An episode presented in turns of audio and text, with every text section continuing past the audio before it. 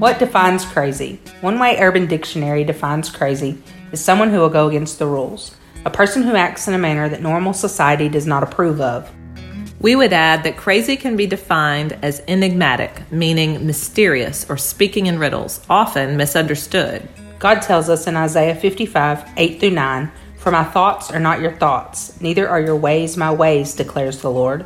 For as the heavens are higher than the earth, so are my ways higher than your ways, and my thoughts than your thoughts. Yet, even though he is enigmatic, he tells us in seven places in Scripture that if we seek him, we will find him when we search with all of our heart. Journey with us as we seek him and explore the evidence that confirms God be crazy. Welcome back to God Be Crazy. Today on the podcast, we are talking about discernment. We are unpacking this topic. So, um, we're just going to start with a definition. We're going to start basic and then we'll get deeper and deeper. How about that? Um, so the Sounds good. yeah, we we dive real deep, real fast on this podcast. So we'll just inch y'all into the pool. How about that? Um, so baseline definition of discernment is just the ability to see and judge well. But because this is God be crazy, we're talking about God. We're talking about like not just seeing and judging well by the world's standards, but by God's standards. Um, similar to the way God would perceive a situation or God would perceive a person.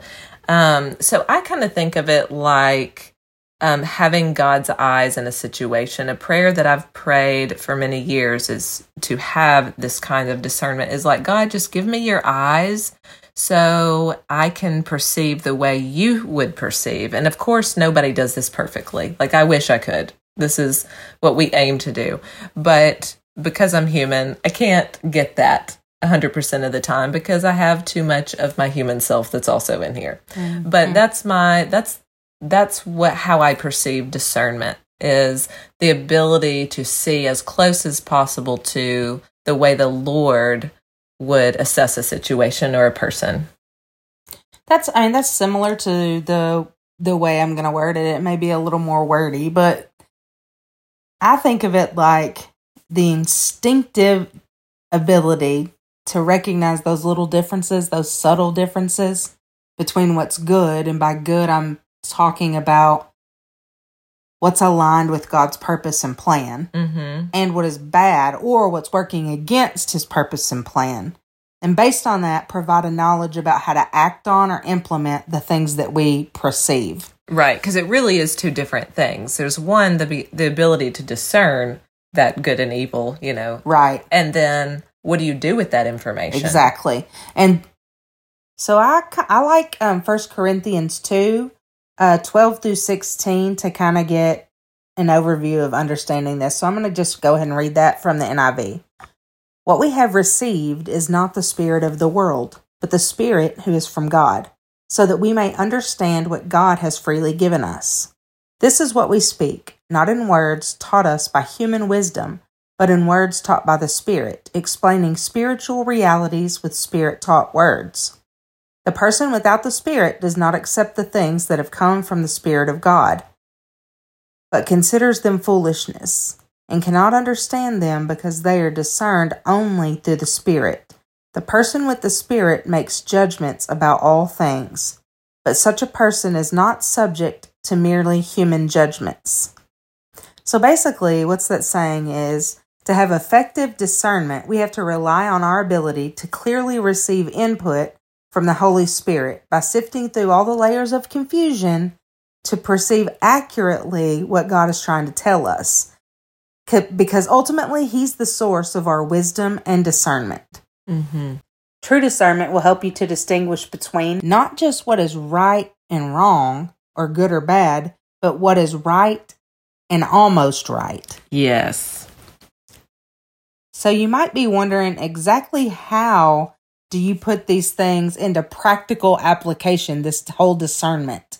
You know what it is now, but how do you actually use it? Good news. We're going to share that with you. We have a few things that have helped us and Mhm. we want to share it with you. Yeah. So I think first and foremost, it's super important that we learn to discern God's voice and will from our own. Right. There's and there's no perfect discerner as we understand, but we are to strive for that. We are Exactly. to strive to silence our own voice and opinions about a situation and kind of filter through our own feelings and thoughts and beliefs and ask what is God's viewpoint of, uh, God's assessment of this situation. What would he have me do? How would he have me think? Um, so before we get started, I mean, you have to kind of check your heart and ask yourself, do you really want to know uh, what God's will is or what God's uh, take is in this situation? Or do you not? Because, I mean, if we're really honest with ourselves, there's part of us that doesn't. You know, we'd like, we feel really strong feelings, you know, and we have really strong perspectives. And so um, you have to ask yourself do I really want to know? Am I really willing to change what I might believe to adopt his? Okay, so you're kind of going into step one. Yeah. Take an honest inventory of ourselves and where we are in our faith journey. Mm-hmm. Yeah. Do you have a relationship with God or have you been just showing up and checking boxes, you know, to church, religious events, etc. But do you have a true desire for connection with him to know the person of God, who he is, his character, and are you willing to submit to his will? Like if you if he if you hear from the Lord, do you want to would you be willing to submit to whatever it is you hear? Um yeah, so that's number 1. Number 2, it's really important you cannot discern the voice of God or the will of God if you do not get alone with God. It is essential. We have to silence other human voices that may be influencing us. Yes, it's important to pay attention to the way that God speaks to you individually. You know, not everyone hears from God the same way. And if you're unsure about that, the best way to figure it out is to get alone with God and listen. Mm-hmm. Number three, get in the Word. Yes, get biblical knowledge. We um we have to we have to pray for direction. If you don't know how to navigate the Bible cuz it can be difficult to navigate. Um what what I do and I've mentioned this before is that you can pray for direction during your study time with God. If you don't know where to go, um, or you can also ask, you know, there are, thankfully, Google really helps in this department if you are reading something you don't understand. However, be cautious because obviously there are also a lot of commentaries and opinions out there. But sometimes I just open my Bible and say, God, I don't know what you want to do or where you want me to go, but just open it up. Number four is to develop a consistent prayer routine. Um, so, prayer is um, not necessarily something that you just say at meal times or bedtimes or things, but I like to think of it like an active, open line of communication that's always running. I'm always talking to God all throughout my day. It it's like a conscious inclusion of God in my inner thoughts and feelings just throughout my mundane routine.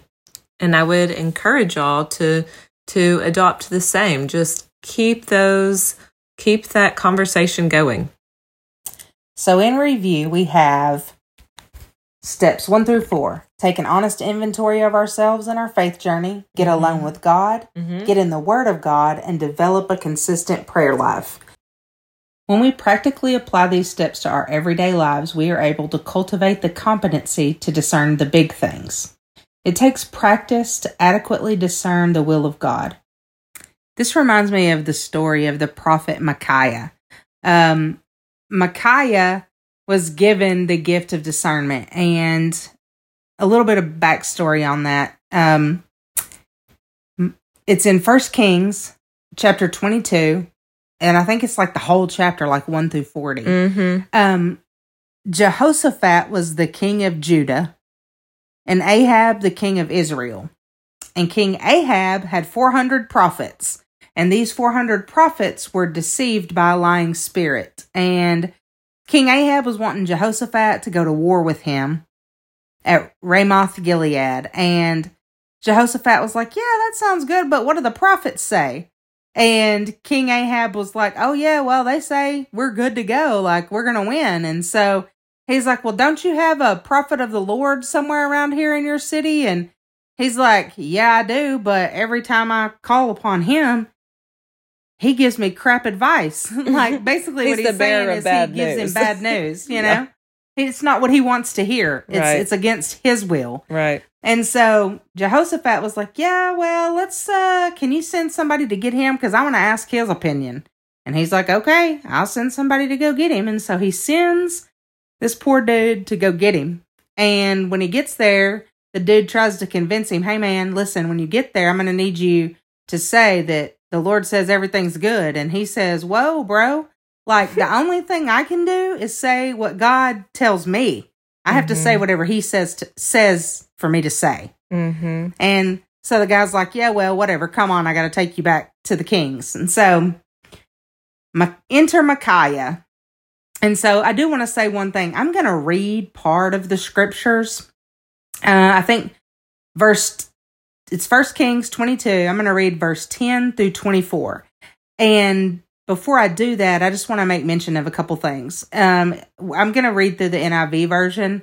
If you're reading through KJV or um, NKJV. NKJV, um, they're going to have different names of cities. So in this version, they're going to, I might say Aram. If I do that equals Syria. And if I say Arameans or Aramaeans, I mean, that's Mhm. Syrians. So it's the same um, geographical area and this it's the same people that are referenced, just the different versions relate to them differently. And I may interchange them. So if you catch that and you're wondering what's up, that's what it is. Okay, so again, First Kings 22, I'm going to start with verse 10.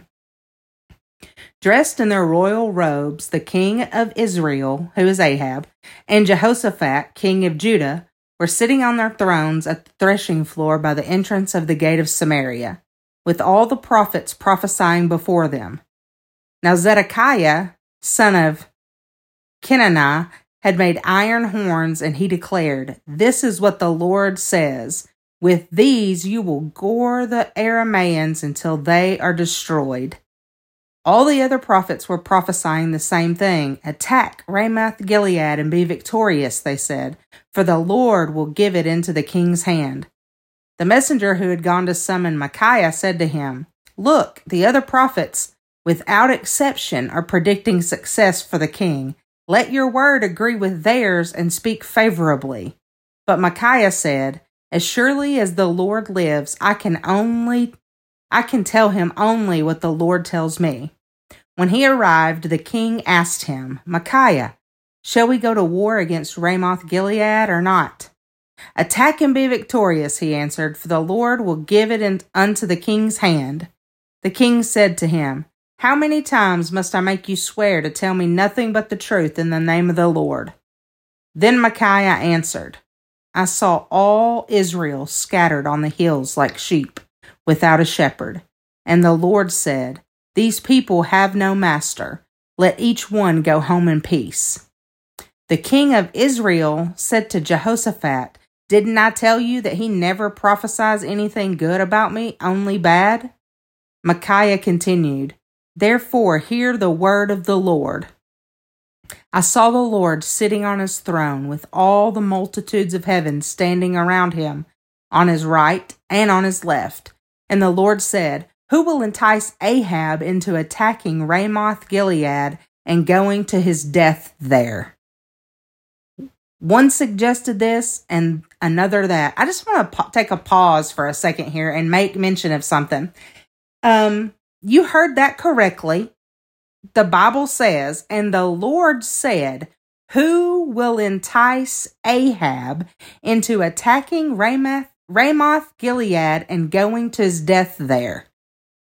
The Lord, the Lord is looking for somebody Mm-hmm. to jack with this guy. There's a reason. Mm-hmm. And so I listen to this carefully because it's important. yeah. Finally, a spirit came forward.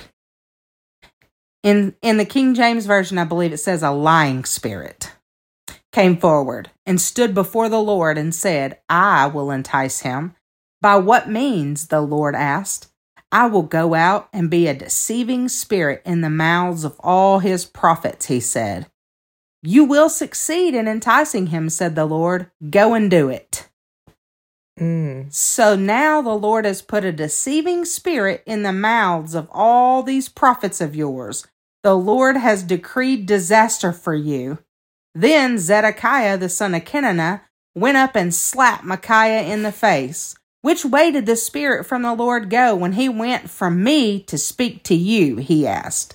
Okay, so I know that was a long bit of scripture and a lot to go into, but I just have to say, it is so important that whenever we study these scriptures, we remember that the Lord is the same today, yesterday, and forever. Mm-hmm.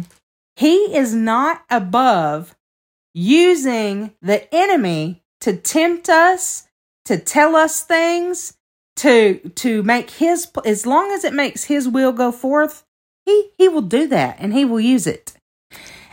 This particular scripture is very clear. He had Yeah. 400 prophets that were King Ahab's prophets. They were paid prophets. I don't really know how much credibility that gives them for back in the day because I'm no Bible scholar Yeah. but they were hearing from the Lord. I know they were because the deceiving spirit that they heard from was sent by the Lord. Yeah. So they were allowed to be confused Yeah. and told the wrong thing. yeah. Micaiah comes forth to tell him the true prophecy, prophecy, but not before he takes a little jab at him and is like, "Oh, go ahead and do it. You'll be victorious." And he's like, Sarcasm. Bro, you are lying to me. How many times mm-hmm. I gotta tell you you need to tell me the truth? Yeah. And so he does. He tells the truth. and it makes the head prophet of this these 400, the head of them, Zedekiah, it makes him mad. So he walks up and smacks him in the face and is like, Which way did the spirit of the Lord go? Mm-hmm. When he went from me to tell you that. So basically, like, he told me this and you that. Like, Mm-hmm. you're calling me a liar? So he's throwing fist at this guy. Mm-hmm. and I just want to say 400 prophets were deceived. There was only there was 401 men there that claiming to be prophets. And 400 of them said one thing, every one of them in agreement. Yeah. I, I don't know about you, but I can't get. Eh, okay, we just had Thanksgiving, right? I can't get five members of my family to be in agreement about who can bring the chicken or the turkey to Thanksgiving. How they get 400 prophets to agree to what God said? Yeah. That's impressive. Yeah. I'm just saying. I know you sniff out. You're suspicious at that. You're Yeah. like something's amiss. And that was my first many people agree. That was my first thought when I read this chapter before I even got to the fact that um Micaiah was going to come in here and drop a bomb on him. Mhm. Before I even got to that, I'm like, whoa, what do you mean 400, 400 people agreed? Who Who's leading these people? Where they at? I want to see them. How Yeah. you agree? yeah. Anyway, I just Especially for today's world, I- it kind of yeah. blows our mind, you know. I just think it's interesting that 400 of those prophets stood against Micaiah. And The here one. he stands. He has a word from God. And he told he told that guy that came and wrangled him up. He said, "Now listen, I can only say what God tells me to say." Mm-hmm. I mean, that's That is some power right there to stand against 400 people saying the opposite thing. well, and it to me it's it's more about and more I don't know if I'd use the word power. I think Well, that- it's I think it he- is well he knows who he is, but There the you go. power isn't in him. Like he right. he trusts. He has enough faith to know that what Mhm. God told him is going to go forth. And he's Mhm. not worried that there's 400 people there about to throw him, throw fists with him because he says different than they do. And they literally, literally do. They smack him in the face. Punches them in the face. And then on top of that, I'm not reading this part. You can go and read the chapter for yourself. But on top of that, they throw his butt in jail. The king's like, mm, put him in jail and don't release him till I get back from this battle because if I get back, I'm gonna show y'all he's wrong. He's gonna be in jail for being a lion. And not just thrown in jail, but they barely feed him. oh Give yeah, him- they give him the minimum. give him the bare minimum to keep him alive. and then the and then they go in battle. You want to continue there? So they go they go ahead and go to ba- battle. They all go to Ramoth Gilead. King Ahab obviously dies because Micaiah is the true prophet of God and told him that that's what would happen, and it was the Lord's will that his prophets be deceived.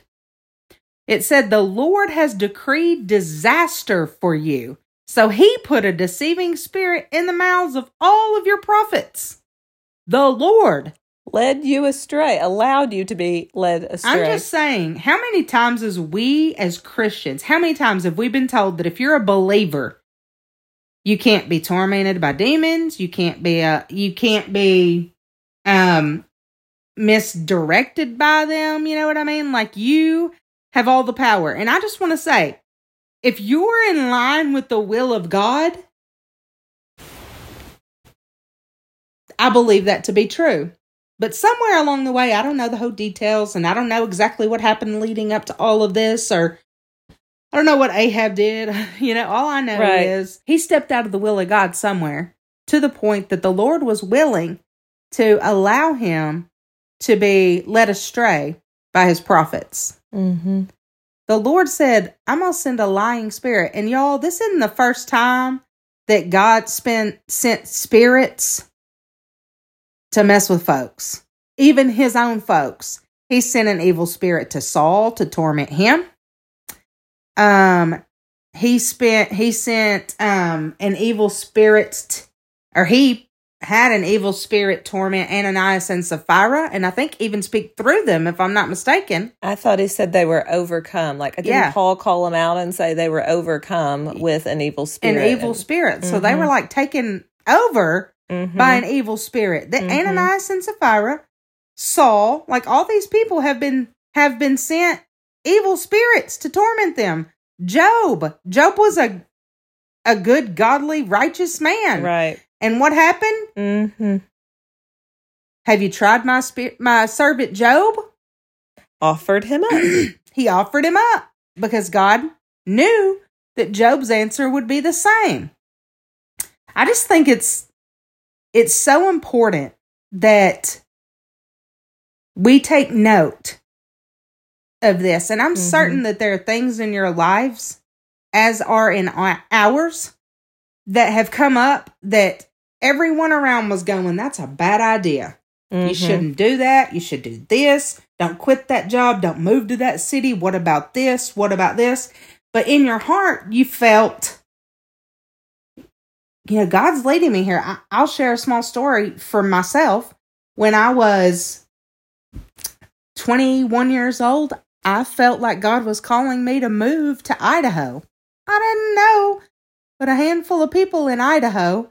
And I felt like that's what he was telling me to do. I didn't have the money to go do that, but I, I went and I went for a reason. God was teaching me things. Mm-hmm. And he worked it all out. I never had to worry for anything the whole time I was there. But so many people were like, "You're crazy. You're gonna drive across country, live somewhere you don't know anyone, and and do these things because you feel like that's what you're supposed to do. What God's calling you to do." It was exactly what God was calling me to do in that moment. You know, and there are going to be times in our lives mm-hmm. when people come against us. And the question is, are we going to be swayed because there's 400 prophets there? Mm-hmm. Everybody else is like, "Oh, God told me.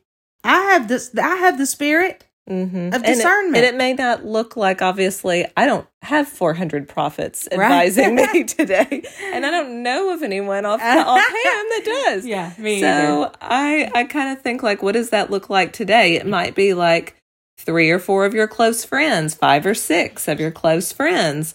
And so, um, you know, whenever we're contemplating, when we're at a crossroads, when we have to make hard decisions, even sometimes whenever the decision may not be massive, but especially whenever there's a, a key decision to make in our life that's going to impact our life in such a big way, um, we we we look to the counsel of the people around us. Yeah, and you know, if you if you have a discerning spirit, you will be able to distinguish between God's voice, your voice, other people's voice. You'll know the spirit when you encounter them.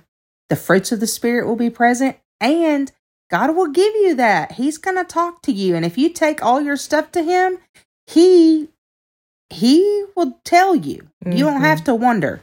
Yeah, you have to really be seeking. You have to it, you like we said before, those steps are really important.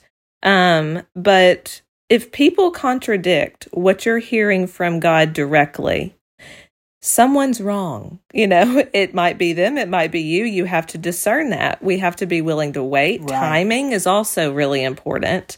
And um, Jesus told us that we would need discernment to be able to perceive the true character of people, the true situations, the the source of things going on in our life.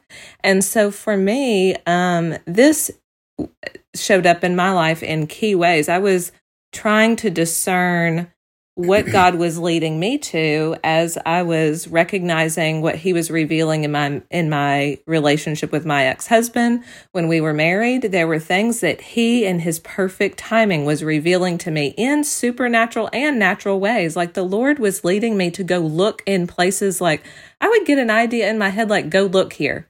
Go search this. And I'm like what? And I would go search that and find something that what like sent me to the moon uh, in shock about what I was seeing. And so incrementally, he was exposing me um, to the truth about what was going on in my marriage. Mm-hmm. And as I was revealing this, it was shocking to me. It was it it flipped what I thought I had. I mean, I had some hints, to be quite honest. I, it wasn't a complete um, shock, but it was the degree and the longevity and the intensity of the things I was that were being revealed to me was shocking. And it was very hard to process but I I knew for sure because it was so obvious he would tell me these specific things to ask and specific things to go search out. And whenever I would search them out and I would hit a jackpot I would go oh, okay, well, what am I going to do with this information? And I would cry out to him. And he told me very specifically in that, in those trials and in those traumatic events, come to me, like cry out to me. I would cry out to my ex husband in pain and get nothing. I mean, he was stone cold, was not, was, would not respond. And so I would cry out to God and go, What do you, I remember just many times going, What do you want me to do with this information? What am I supposed to do? I, I want to remind you of something. Um, in the midst of that is when also you got Hesed. Yes. Like I was told to. So you're going to have to go back through the, if you have not heard this. You can sum it up for me. Yeah. So Hesed is God's love on us. It is a word that we unpack in another episode, the Strumming My Pain with His Fingers episode. So go back and listen to that. Um, we won't unpack that totally here. So, but that is God's love on us. It, it does not happen human to human, but the Lord was prompting me to show love to him, even though he was exposing the truth about him. Well, we're supposed to be modeling after that type of love yes. here on earth. And yes. we we fall short. We're we're incapable of that, but that is our goal. We are supposed to be loving people the way that Christ loves us and mm-hmm. Christ Hesed loves us. Yes. And that kind of love is not is just not something that is easy to do. It's right. not something that if God ever puts you on the spot and gives you a specific person to Hesed, you'll see the you'll see the complexity of that. That's mm-hmm. not a mm-hmm. simple task. No, it was it was incredibly hard to do. It was God was working on me. Mm-hmm. He was mm-hmm. working on the situation. There were so many complex things God was doing. And just like the story in First Kings 22, we don't exactly know why God did this and what was up with that. We don't have all, don't the, have details all the, details of that, but all we know is that he does do it and we can trust that there is a purpose that is beyond because no one understands the thoughts and the mind of God all the right. time. Like we we know we're told that. But we know that he did do it. And I know that specifically in my own life, um, whenever I was discerning this, I heard from the word, I heard from the Lord very specifically that I was to divorce.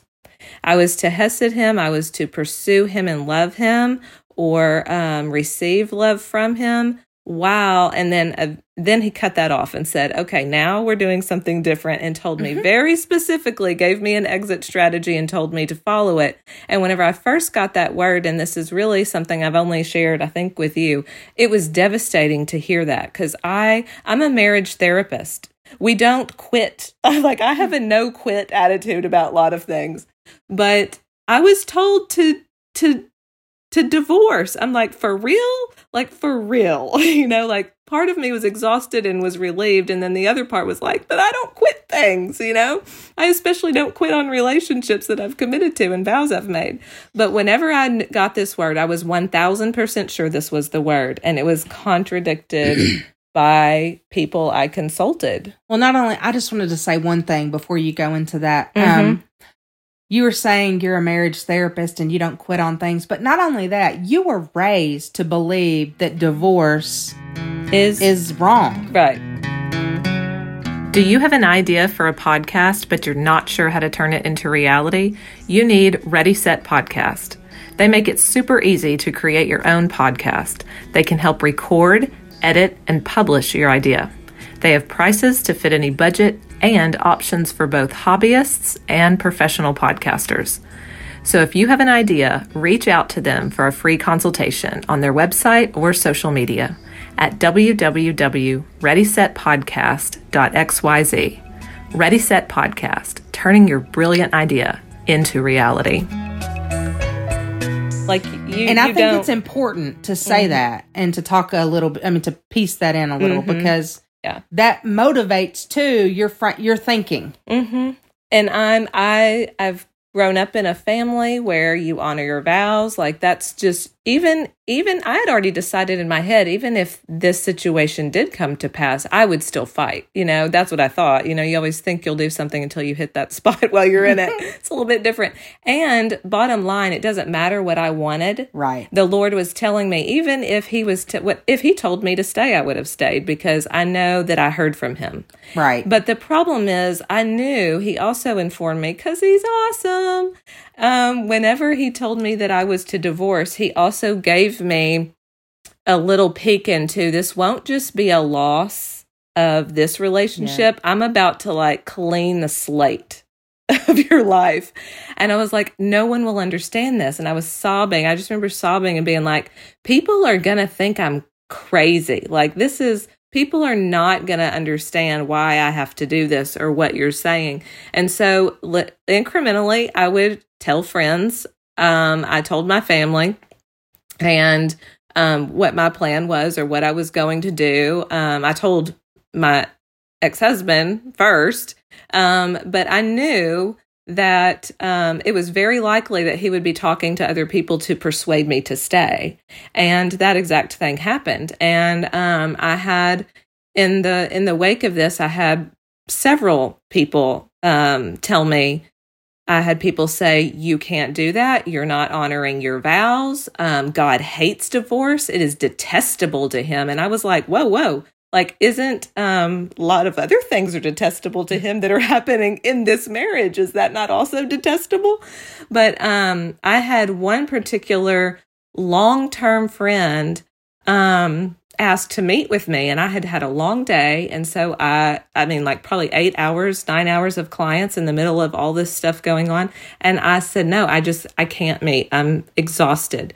And so instead of just respecting that I need a break and I'm also going through like a very difficult time um she sent me a a a video message which was essentially telling me that I was off track and that um I she had the spirit in her and she had counted on other discerning people who are Holy Spirit led and this is what they've told me. And this is basically essentially the main idea was you are off track and you need to come back and basically you can't divorce your husband. You should not be divorcing him. You made a vow. This is detestable.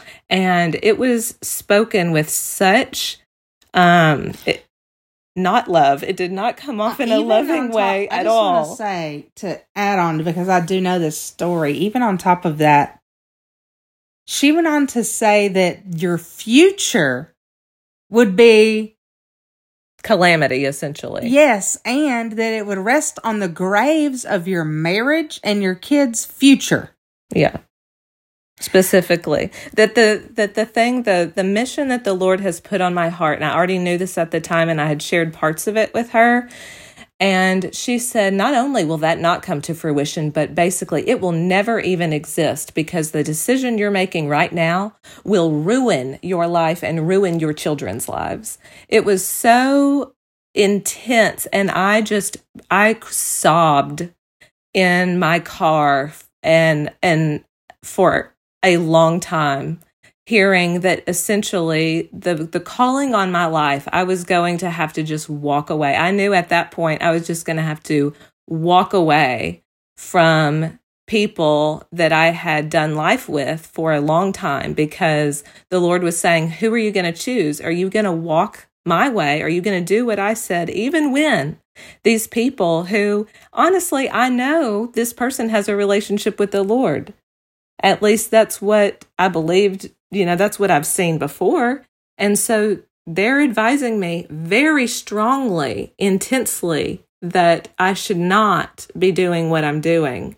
And so I knew then, I was like, well, these relationships have to end. Like, for me to follow in the obedience of Christ and what he is calling me to do, I am going to have to walk away from so many things.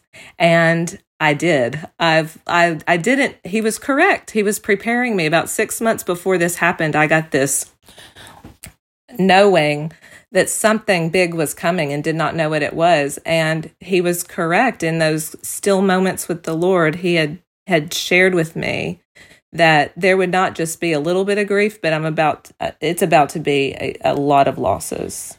But going back to the discernment part of it, I, I just want you to talk a little bit about what it was like for you because God had told you something and you already knew that. Yes. So I had known it and I told him when he told me this. I mean, it was like there was a lot of personal resistance because of my own values, like you talked about, like you mentioned before. Like, I, my practice, you know, I fight for couples' relationships with them. I'm in the trenches of those situations with people, and I'm just going to not do the years of counseling like a lot of you know no he was like you're not going to go sit on a couch with someone for another 2 years and work this out. And the particular issue that was uncovered um, we recommend whenever there's a disclosure or a discovery in this situation we all i always advise my clients stay a year. Stay at least a year at least do a ther- one year of therapy just devote that and then don't make any decisions for a year. Well the lord had already told me to make decisions so I even had my colleagues who I know love me, but they were like, oh, this isn't what we recommend. I'm like, I know it is not what we recommend. And I had one colleague who I, I, I love, but, you know, he didn't get the word that I got. He just said, you know, just stay and give this a real chance. And I was like, whoa, bro. um, Hurry a real chance has been has been granted yes. thousands of times honey well like, and that's something i just i just want to throw this out there I have always been a firm believer that no one knows what goes on in a marriage except for the people that are in the marriage. Preach it. And God. Preach. Yeah. And that's it. And they don't know how long you were fighting for your marriage. Yeah. No one knows that. Yeah. And people make assumptions because that's what we do. We're human. Mm-hmm. Then they make judgments. And then they make poor decisions with those judgments and assumptions that they've made. Yeah. In your case, it worked out because God was showing you who was going to be able to stand with you mm-hmm. in the future things that He has planned for you and who you needed to just let go of. And sometimes people are in our lives for a season, and in that season, we love them and we have a good time with them and we grow with them. But sometimes we're called to do something different and move mm-hmm. to a mm-hmm. different season in our life. And when that happens, mm-hmm. sometimes we part ways with people. And, right. you know, something that just, I have to say this because God has really put it on my heart. If you truly have the gift of discernment or feel that God has told you to tell someone something, I implore you get on your face multiple times. That's just like when uh, we brought up Hesed a 2nd mm-hmm. ago. So I'm going to say this when we when we were talking about Hesed, God was telling me to give you a word about that. Mm-hmm. I didn't want to. I was like, she's a marriage therapist. She's she doesn't need me to tell her how to love her husband or what to do. This is mm-hmm. crazy. And on top of that, one way I knew that it was God and not me is I would never do that. I would never give someone relationship advice mm-hmm. ever because I have always believed that that is literally between them. Now, I, my friends will talk to me about relationship or we may talk about things, but I, I listen. Mm-hmm. And that's what I do to support. I listen when they have a problem with things, and usually I'll pray about it for them and with them. And unless God gives me a specific word to give somebody, my opinion doesn't matter because I'm not sleeping in that bed and I'm not living in that household. And so if God gives you something to tell someone, I just, I'm saying this because somebody has to say it. You should not be calling people out unless you can do that in an edifying and helpful way. The gift of discernment is more than just being able to know the difference in right and wrong, perceived right and wrong, because we all have different perceptions of things. But we, part of discernment is understanding God's will. Well, part of knowing God's will is being in the Word of God. Mm-hmm. If you're studied up, if you're in the Scripture and you have an active, active prayer life and you are in line with God and He's asking you to tell somebody something, you should most definitely do that. But I suggest that you take that to Him and you make dang sure that that's what He wants mm-hmm. because it's so important that what you're hearing and seeing from God is the truth and knowing when to correct someone and when to just walk away and give it to God to do is so important. It isn't always our place to correct. Mm-hmm. Sometimes we just recognize the wrong, we take note of it, we check our motives. But if God wants us to correct someone, He will tell us how to go about that. Mm-hmm. But you cannot do that with a confrontational, hateful spirit. We're called to confront with kindness. Kindness. And in his timing. And timing is so important.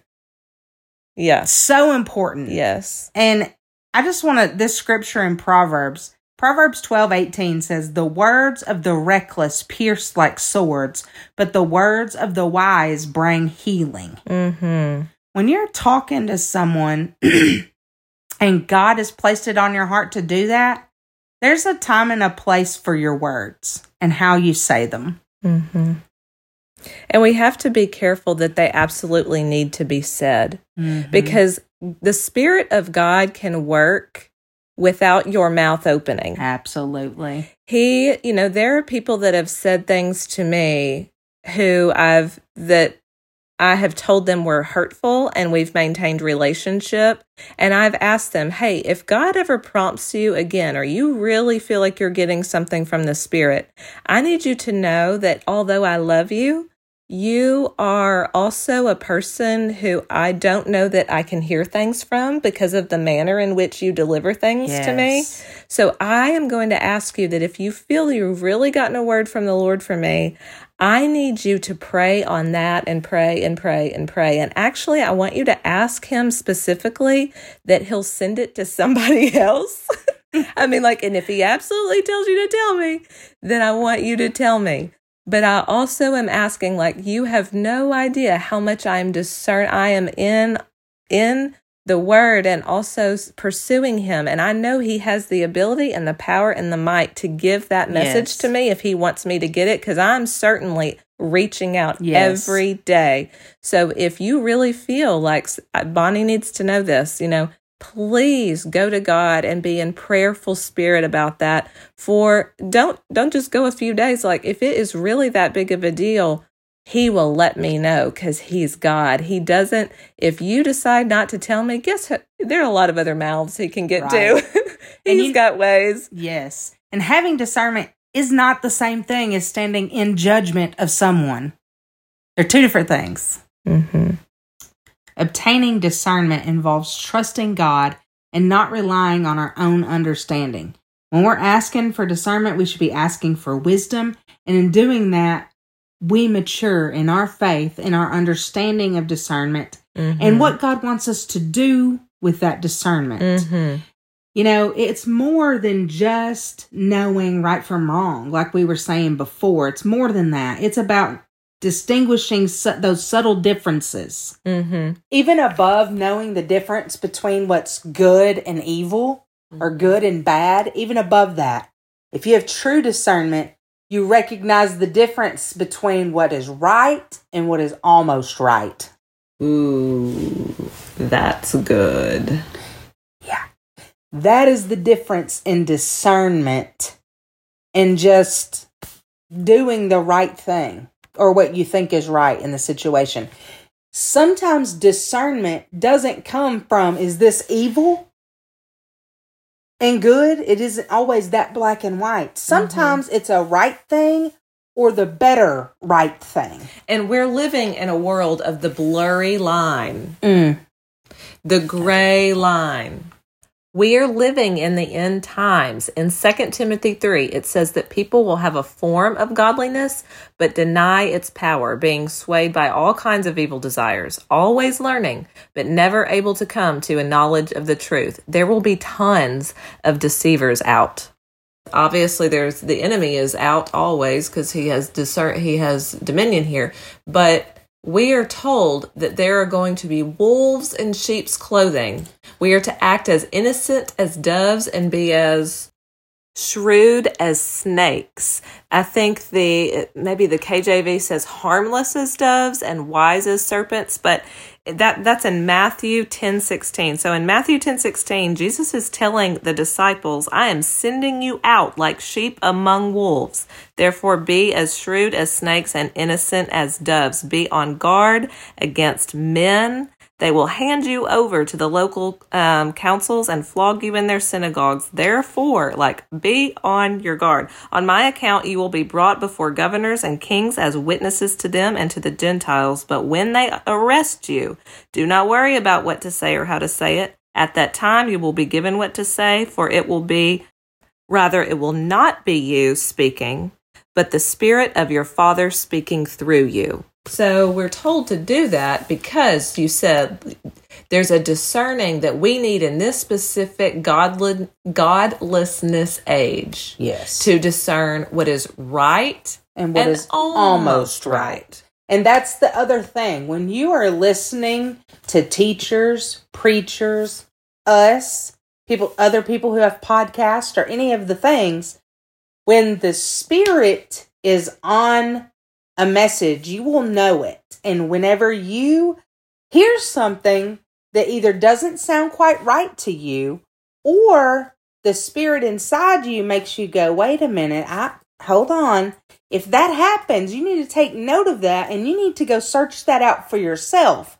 Just because your pastor or friend or grandpa says that's what it means, you if you get a unction from the Holy Spirit, you better investigate that because it is our jobs to discern.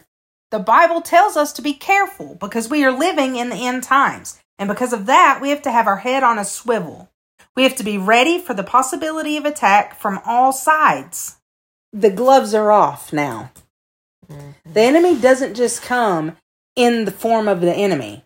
The enemy is coming in the forms of people planted in churches for disruption purposes, period. that you will trust because they are kind, they are they have They say the right speech. things, they speak eloquently. yes. Yes. And talking to them, you're like, oh, well, they might have messed that up, but they meant well. Yes. Maybe they did, maybe they didn't. The fact is, you and you alone are responsible for your salvation in your relationship with God. You cannot walk through this life and through this world without the ability to discern. And if you don't have that, then use those tools that we talked about earlier in the podcast. You are capable of having discernment if the Holy Spirit lives in you. It's like any other skill that you have. It's just like um your you use your therapy talk for a second. What's that kind of listening that they teach therapists to do? Um, well, active listening. Active listening. yes, that's what it. I'm But- talking about. But, they really teach us to watch every little minuscule. Well, hang on, I want- I have a point. Oh, okay, okay. with this. So with like active listening, for instance, when you are learning the skill of active listening, they teach you little things to pay attention to, little cues that you need to know. However that works. Nonverbals mostly because nonverbals tell you what verbals never will. Yes. So when you're learning those things, it may take you a while to pick up on those Mhm. as you use them in your Mhm. conversations down the road. But eventually, after you've honed that skill, you get very good at it. It's the same way with discernment. Mhm. Once you have dug in and practiced doing these things, you will recognize that faster and faster you hear the voice of God. You Mhm. recognize it. You go, oh, that's that's my papa, and he said, "You better pay attention to this," or "No, ma'am, walk away. This is a Mhm. bad place to be," or "Stay away from that woman. Stay away from that man," Mhm. or Or he puts it in your body. Like I've noticed this Mm. over and over with you and with me. We get it in different places, but you call it the whoosh. yeah, You know, like there's a physical sensation in your whole body that that's because activates. the Holy Spirit's living in my body and yours. That you is correct. That shifts whenever Mhm. something is either spoken that is true. There's a physical sensation when something is spoken that is false. There's a physical sensation that and an energy that moves in your body. And then for me, what about for you? I know for Mm-hmm. me that whenever as I hone that, the Mhm. more easily it is to notice. yes, You know? yes. Oh, that's Jesus talking to me. Mhm. You know? And I notice it being around you when you get a tone, like we're, we're like, oh, Holy Spirit jumped in your mouth, you know, because you have a way of talking whenever you're just being, you know, Christy, my friend, and you have a way of talking where it is a different shift. It is like, I, whoa, the Lord has jumped in your mouth and I need to pay attention. And I, I get a feeling in my body whenever there's like, alert, alert, pay Right. attention. Like I'm talking through her because, and also whenever this happens, very often you have like almost amnesia for that event. You're like, I can't quite remember what I said because I think that was Holy Spirit. And I get the same thing. Yeah. Whenever I just, I'll be in a session and he just jumps in and I just start talking about, blah, blah, blah, and I'm like, Oh, I, am not even sure what I said to that person as I'm Yeah. doing the note. Like, what even happened? I feel like you probably, I don't even know what you said to them, but you know, he'll jump in and say the things, or I'll be with a couple and I just, all of a sudden, things start clicking in my head and things start coming out of my mouth. And I'm like, oh, that was totally you. That was good. Right. You just got it. I know, Y'all I can't did. see this. Y'all cannot. y'all cannot see this because obviously it's a podcast. But you just did the Yeah. Holy Spirit. Something is a- true shape. Yes. I, I I have a couple of different tales for me. If I hear truth, sometimes I'll get a shiver. Like a Holy Mhm. Spirit will just shake my whole body for just a just a split second, enough to Mhm. just jolt me. Or like you said, the tone in my voice Mhm. will change, or different things happen. You know, but but if I hear hear truth, Mm-hmm. or I get a prompting from the Spirit, a little nudge, Mm-hmm. He will jolt me, and And so as I was saying that, the Holy Spirit jumps in my mouth, and this is what happens. You poop, your body confirms that what's coming out of my mouth is in fact accurately what's happening. And it's y'all, not my words, it's his. That is the benefit of finding people in your life to be in community with that are filled with the Holy Spirit. Because you you want to talk to people, you want your counsel, you take it first to God. But if you take it to someone on earth, you want to take it to someone who is a godly person, who has the Holy Spirit living within them. yes. You want to seek guidance from those people because of exactly what just happened. It's funny that it happened. Just they can't, like you said, they can't see it, but you were talking about the truth and discernment, and my body goes woo Yeah. because that's the truth, and Yeah. the spirit in me recognizes it. Yes. And we were talking about earlier that it is so important, like you said, to get not just a Christian counselor, there's a difference. Someone who says they're a Christian, because a lot of people do. uh, especially where we are in the southern region of the U.S., southeast region of the U.S. But many Bible people Belt. say the Bible Belt, yeah. Many people say I'm a Christian counselor. Well, I know lots of Christian counselors, and they don't incorporate that into their practice at all. What they mean is, I'm a Christian. I believe in God. You may or may not have that evidence whenever we meet together, you know. But I know many Christian counselors who advise people in things that are absolutely contradictory to the Word of the Lord. Yes. And there is danger that is fraught. And that is why it's very important that you don't listen to what someone declares over themselves. Yes. This is who I am. Because there are plenty of people, in fact, there are droves of people that will tell you who they are. And they are actually quite different if you're paying attention. And you have, as a believer, when you come to the Lord, He puts His Holy Spirit in you, and you have this, uh, you already receive that Yes. gift because He lives inside already something that is a little bit off or is a little bit not right should hit you differently if you truly have given your heart to him On top of that, though, it's just like you have to hone that. right You know? totally true but going going back to this for a second the the christian counselor thing you need a holy spirit led therapist so how do you find that first of all when you ask someone if it like because i do if i'm going to someone i really do want to know where they stand if someone tells me that they are a christian i want to hear well how does that show up in your life Tell you me know? your testimony. Yeah, tell me That's your testimony. honestly- if someone wants to ask me, if someone before meeting with me to ensure that I'm the right therapist wants to talk to me, I will talk to you to make sure. I want you to get the good fit. If if I'm not a good fit, let's get you someone that is. And if someone, the question to ask a therapist, if you really want to know if they're sold out Holy Spirit, ask them about their testimony. Ask them how they know that God is. How do you know?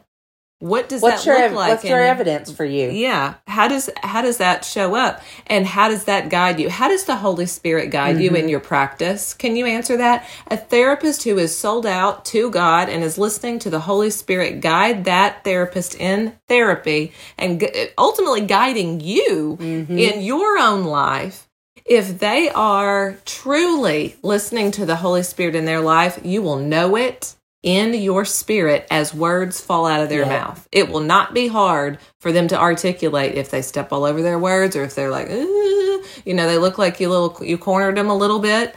You might want to listen to that and take note. and you may continue to to stay with them. I've stayed with therapists who I know that are not sold out, but I know they're not sold out. And so I've I've been discerning yes. in what they tell me, Exactly. and I edit that and, filter that.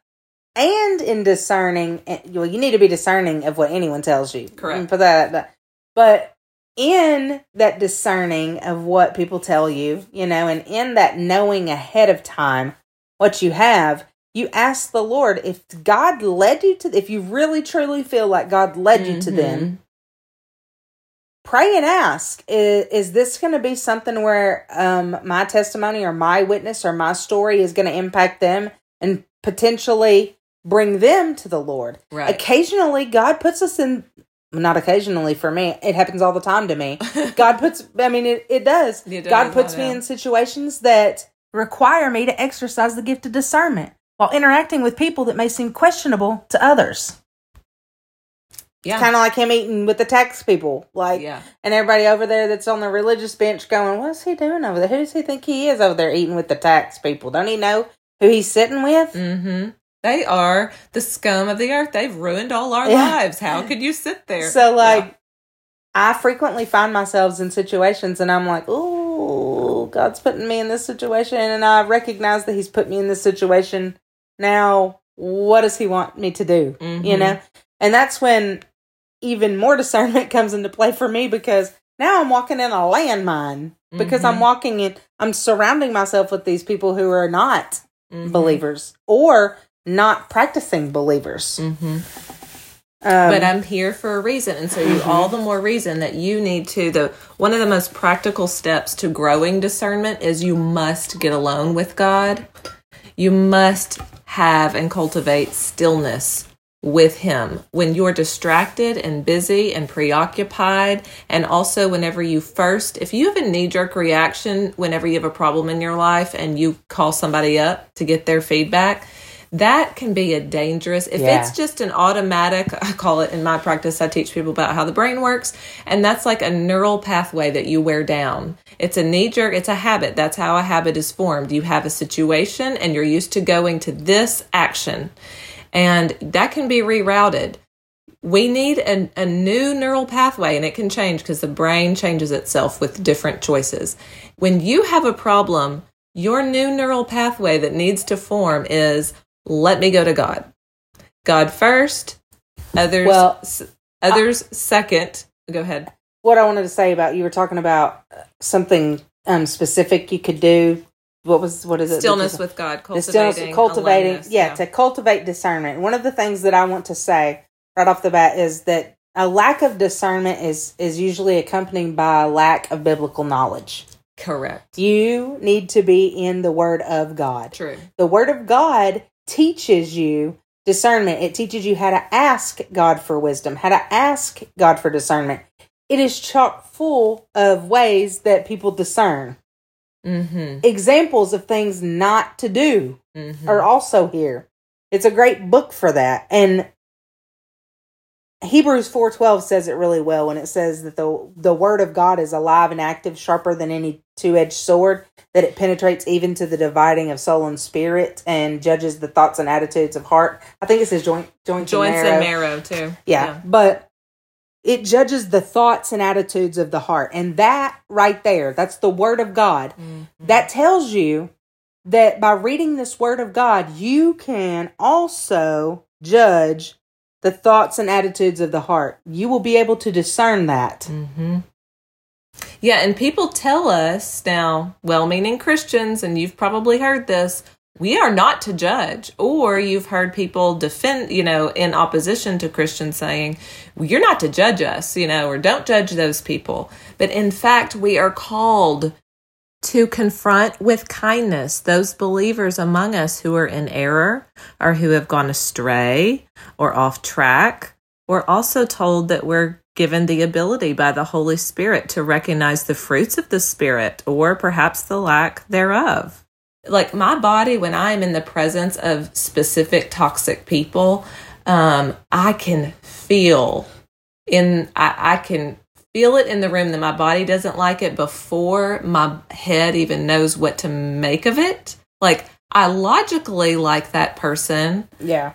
I think they're fun or, you know, nice to be around, but my body doesn't like them. You know, my muscles will be tense, specifically my shoulders or my gut just are like, ugh, get me out of this room, you know, and I've learned to listen to that for years. I did not, I did not understand it. I had not connected what my thought self thought um, from the spirit self inside of me.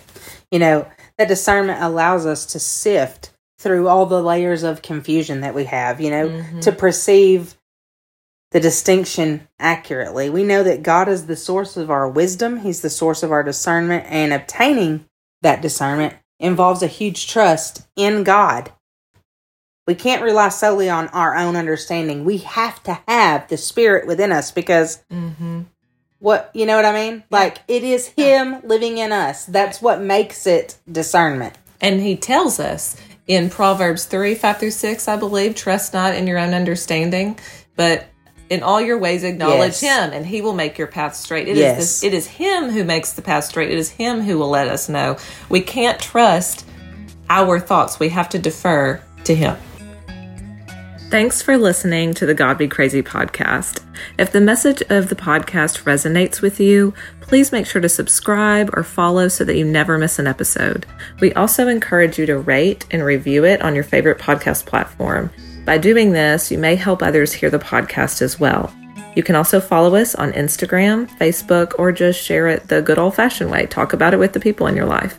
It is our hope that you will be blessed and strengthened by the truth and crazy love of God.